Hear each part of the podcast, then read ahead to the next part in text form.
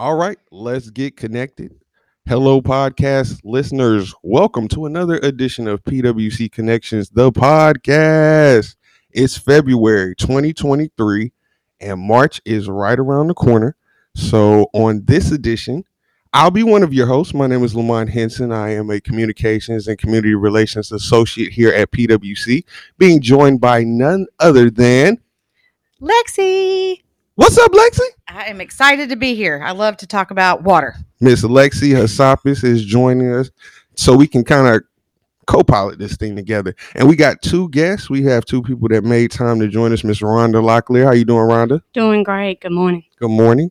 And Cam Chavis. How you doing? I'm great. Good morning. So we're going to sit down with them, talk to them, get to know them a little bit more, let our audience get to know them as well. And today we're talking water quality, and right around the corner is the annual, eh, excuse me, annual water changeover treatment process. We're going to talk a little bit about that and some of the measures uh, that are taken to make sure that we're providing the safest and best drinking water available here in Fayetteville. So let's get started. First, we're going to start with Rhonda.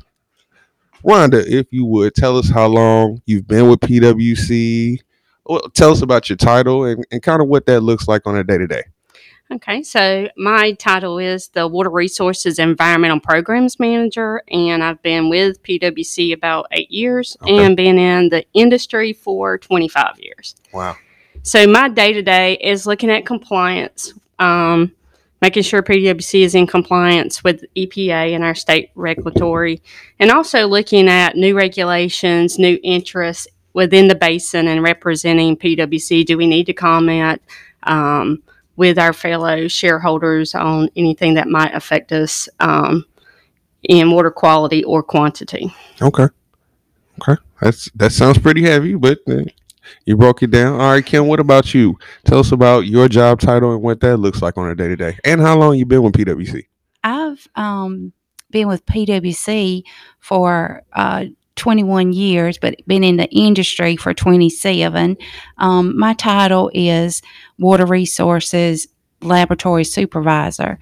And um, Yeah, and the lab supports all our um, processes, our water plants, our wastewater plants. Uh, they provide analytical support.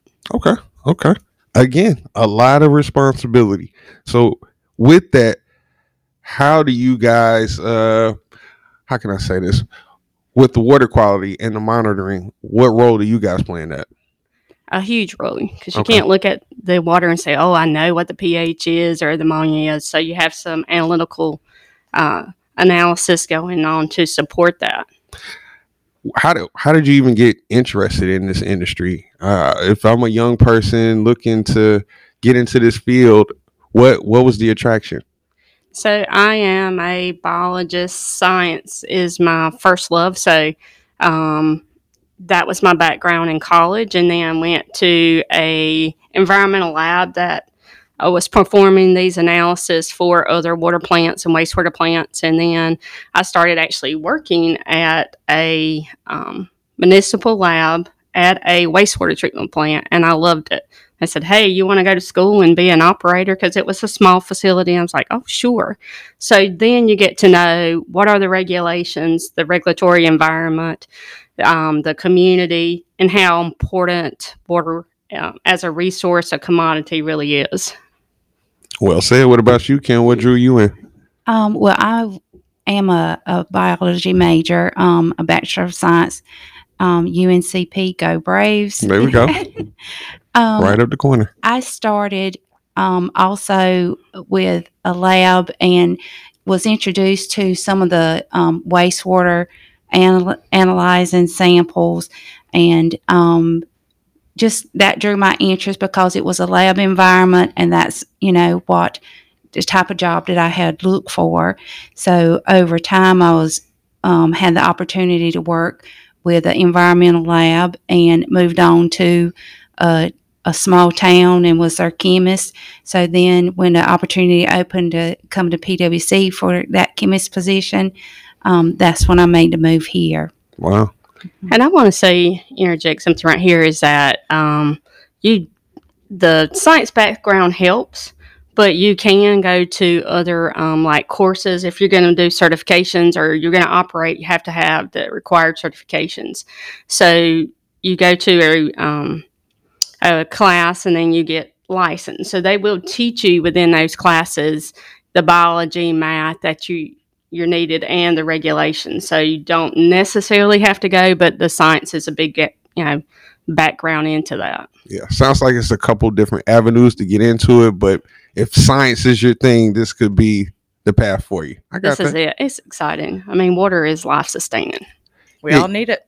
We really do, and with us providing multiple services, we tend to get more uh, feedback from the public whenever there's a problem with electricity. But water is essential. That's the need. Yes. And with that said, we got March 1st coming up with the annual water treatment process where we stop adding ammonia to the treatment process. And for 30 days, it runs where it's just chlorine, kind of cleaning things out. If there's any type of uh, contaminants that have been hanging on, that 30 day process is the chance to kind of burn it out, so to speak. Why is that important? Or, or did I cover it right? Because this isn't my lane. I should have let you talk about it. What am I doing? So essentially, what we're talking about is disinfection, Okay. which is a huge benefit to public health. You want to make sure that there's no microbial content in the water. So disinfection is what we're talking about. We usually do that with chloramine, which we have chlorine plus ammonia. During this 30 day period, we'll just go strictly with free chlorine. It's not combined with anything, so it's a lot stronger uh, disinfectant. Okay. Okay. And um, I wanted to add that throughout the month, they'll have five fire hydrants uh, connected to PwC's water distribution system, and uh, they will stay open to flush the water. Um, and it actually it goes across 1,200 miles Wow. in water mains. So some customers they may notice discoloration in their water due to the flushing of the system. And this is a, a regulatory requirement. They just want to make sure we call it burnout because you're going to burn out any um, anything that's in there by oxidation, and then you're also going to do like Kim said, the flushing, which is also very important to flush out all those particles that may have settled out. We're in the south, and we are used to seeing iron um, produces that orangey color. So, in combination with the burnout, you would also do and see a lot of flushing hydrants being open, and usually they will um, put some signage out that that's what's going on. So, speaking of regulation, I was recently in a meeting and someone spoke about rural water systems versus a company like PwC. And they said, well, PwC has much higher standards than uh, some other companies. And I didn't really understand that. So, could you kind of talk about that a little bit? I mean, I know our water's amazing and wins awards, but I just assumed all water was held to the same standard. Well, there is um, in 1974 the Clean Water Act was passed by legislation. So the EPA was given authority to set the clean drinking water standards, and so but PwC holds ourselves more accountable to that. We don't want to just meet those maximum contaminant levels. We want to be able to exceed those. So we do our laboratory does a lot of testing. We do like 150 contaminants on a regular basis, and we're usually about 150,000 tests in when you consider our uh, laboratory and then operations. Wow. So people should know that the water is safe. Yes, the water is safe. What are our uh, water sources for those who may not be familiar? Is everything coming sh- strictly from the Cape Fear River? Um, no, we utilize Glenville Lake as well as a water source. But Cape Fear is our primary source. Yes. Okay. Okay. And why is it kind of set up that way? Why is the structure for, I guess, the primary source to be Cape Fear, but also utilizing Glenville Lake? Well, the Cape Fear, you know, people get their water from two sources. You're going to be a, a surface water plant, or you're going to be um, a well system, which you're pulling from the aquifer. So the surface water is um, gets affected by things like runoff, um, the upstream users. Where our Glenville Lake, ha- it's a series of lake system, and so that water is typically cleaner than what you would see on the surface water at um, on the Cape Fear River for those same reasons. So you're talking about less treatment um, because there's less particles and things in the water. So that drives that cost down of treatment. Wh- What are things our customers, I guess, should be aware of to help protect the water source? I know uh, we're we're in the midst now of the campaign of ceasing the grease and stopping putting wipes in the pipes from that angle, but I'm sure the message is much broader than that. I would say three main things that we can all do is don't use the toilet as a trash can. Put the three P's in there pee, poop, and, and paper in specific uh, toilet paper because wipes and a lot of things will flush. The problem is they don't degrade. And so the integrity is still there, and then you're forcing that through a small series of pipe, and it's probably going to cause an overflow. And it drives the cost of maintenance because somebody has to go out there and uh, pull those things out of our pumps um, and throw them basically in the trash. And then I would say conservation is another one. Be careful of your water usage. Um, your irrigation, be mindful of that. Uh, teach your children how to be use less water. Um, also, your appliances, dishwashers, um, washer machines. You know, make sure they're energy efficient and your hot water heaters as well is a big one. And also, as a water quality thing, it's something we never do is to flush those hot water heaters. Hmm. You're heating water up and Mm. things fall out of solution, so you need to, on a personal level, protect you know your home and get those additional contaminants out um, and flush that hot water heater.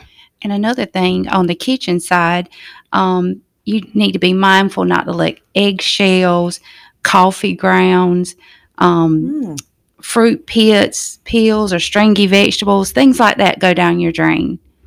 Yeah, and that old pesky grease, um, Grease. keep that out of the uh, collection system. It's going to just clog, clog pipes and pumps and cause a sanitary sewer overflow, which is an illegal discharge of raw sewage. We don't want any kids thinking that's just free um, water to play in when it's actually has some microbial contamination in that. Another common one that I heard was hair. Didn't think about that when you're shaving or, you know, I guess brushing your hair around the, the bathroom sink and that goes in and you think, well, let me just turn on the water and wash it down. That's getting caught up in the pipes as well. Yeah, it doesn't degrade very easily. Mhm. So usually, what it what you end up doing is is uh, cleaning that manually. Yeah. So um, if you can capture that with a strainer um, or dental floss, anything like that, um, dispose of it in the trash. Each year, we produce a water quality report giving information, some of the results for our customers to stay abreast of the different tests that are taking place to keep the water quality where it is. Uh, how does that guy, how does that help you all by having the customers be educated or have that information available? Well, we want to be transparent, and it's required by EPA that we provide our customers with um, basically a report card. You get a report card of how we're doing and where we're standing, what the source of your water is, um, and what's the maximum contaminant levels. If you read through that, the microbial contaminants, the inorganics, organics, pesticides, and herbicides, and things like that. I was just gonna say, say I think people get a little bit confused how wastewater and drinking water are connected. Oh, well, it's all water. One of them you drink, and one of them you use it for disposal. Okay, it's very important that they don't mix.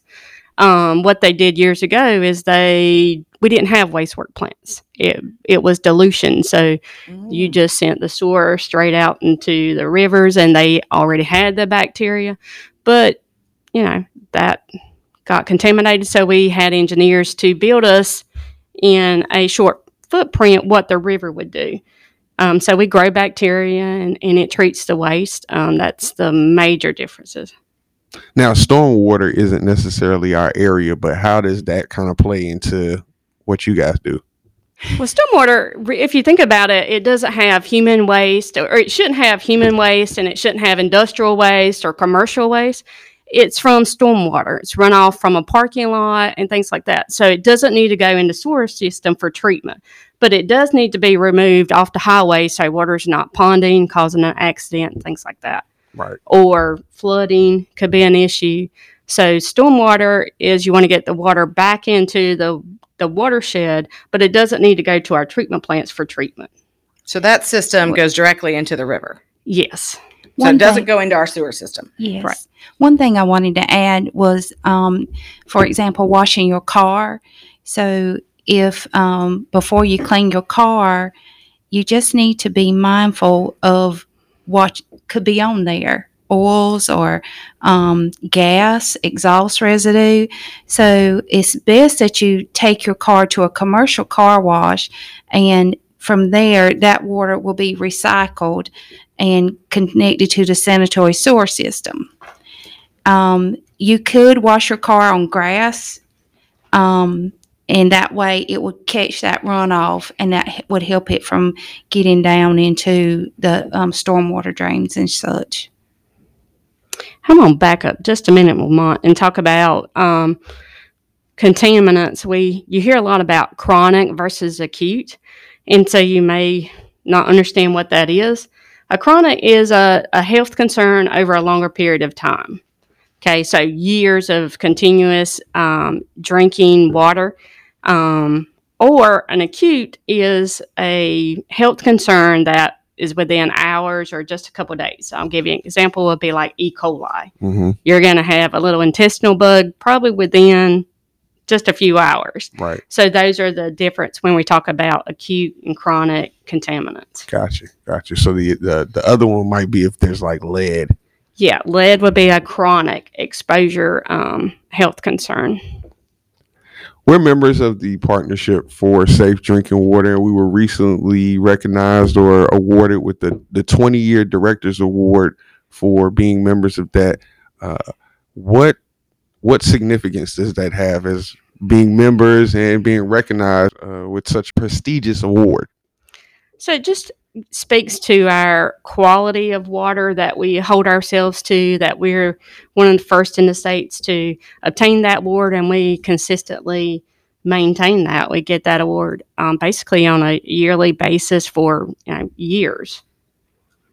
So And it's just our commitment to have clean water, reliable water to our customers. Right. And I think as well, it holds um, our employees to a standard um, that they produce quality data um, and the operators on the wastewater side that they have the information they need to operate um, the water reclamation facilities and with the water plants as well.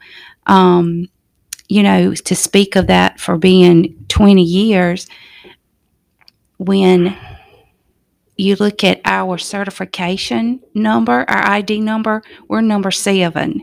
So um, our lab has been around a long time. Hmm. So that speaks of um, the practice that PwC's employees have held over the years. Wow. That's awesome. And I would just add into what Kim said is that they have to maintain certification. So they, we actually hire a company to send us samples that we don't know what they are. That we we have a range of what that copper or arsenic or um, microbial may be, and so we have to analyze and pass that to maintain our certification every year. That's awesome. Why are you guys so passionate about what you do? Oh, I love it. I mean, there's all kind of aspects to water. There's the community. You want to make sure that they understand um, how valuable their water is, that what they can do to support us, and and it's continuously changing. The Mhm. technology's changing from years ago. The regulations are changing. There's a new contaminants that we're learning about. There's a lot more chemicals than they used to be out there. So we have to get involved in that and see what our interests are in learning. Um, then you get to grow stuff. um, so it's it's uh, very interesting in my opinion of of how it all. It is, and you, it all goes back to we have to be good stewards of what we're given. Um, we have to be compassionate about our jobs because what we release back into the river is affecting everybody downstream, and our the aquatic life, along with um, how other facilities will be able to treat water for their drinking water coming down Cape Fear River. Right. So we have to take care of each other. Well, I know I used to take water for granted until Hurricane Matthew. Okay. I learned I can live without electricity. But the minute I got to boil my water or not be able to flush a toilet as easy as normal, I was like, oh my gosh, I didn't, I never really realized it. So thank everyone in the industry for keeping us safe and letting us drink all that delicious water and also allowing us to flush the toilet when we need to. That was crazy. Hurricane Matthew was crazy. That is exactly what I was going to say. I was going to, you know, bring it to a closing point. Thank you guys for making time to talk about this topic and exactly what Lexi said. Thank you for what you do on a day to day for keeping the water safe and taking all the, the measures needed and being passionate about what you do. I, I appreciate that. And yeah, please keep it going. Yeah, we'll we'll be on it every day, twenty four hours a day. There we go. There we That's go. right. 24 hours. Yep. Never stops, right. twenty four hours a day. So a reminder, starting March 1st will be the annual water treatment changeover process where they will stop adding ammonia so they can clean it out. Uh, you may see some hydrants being flushed out if you're local here in Fayetteville or the Cumberland County area, but it is all a part of keeping the water safe. Uh, please continue to listen to our podcast wherever you listen to podcasts, whether it's Apple, Google, Spotify. You can also get more great information about what's happening with Fayetteville's hometown utility on our social media sites. You can follow us on Facebook. You can follow us on Facebook, Instagram, Twitter, LinkedIn, Nextdoor. We're putting information on a lot of different platforms. So please follow us and stay informed. Lexi, am I forgetting anything? We got anything coming up other than the PWC Expo on March 24th? Yeah, absolutely. If you have more questions about water quality, wastewater, you name it, or you want to talk about the three Ps, come on down to Skyview on March 24th. There we go. All right. I want to thank you guys for listening. I want to thank Kim and Rhonda for being our guests. I want to thank Lexi for stomaching me one more episode. Join us for the next one. Take care.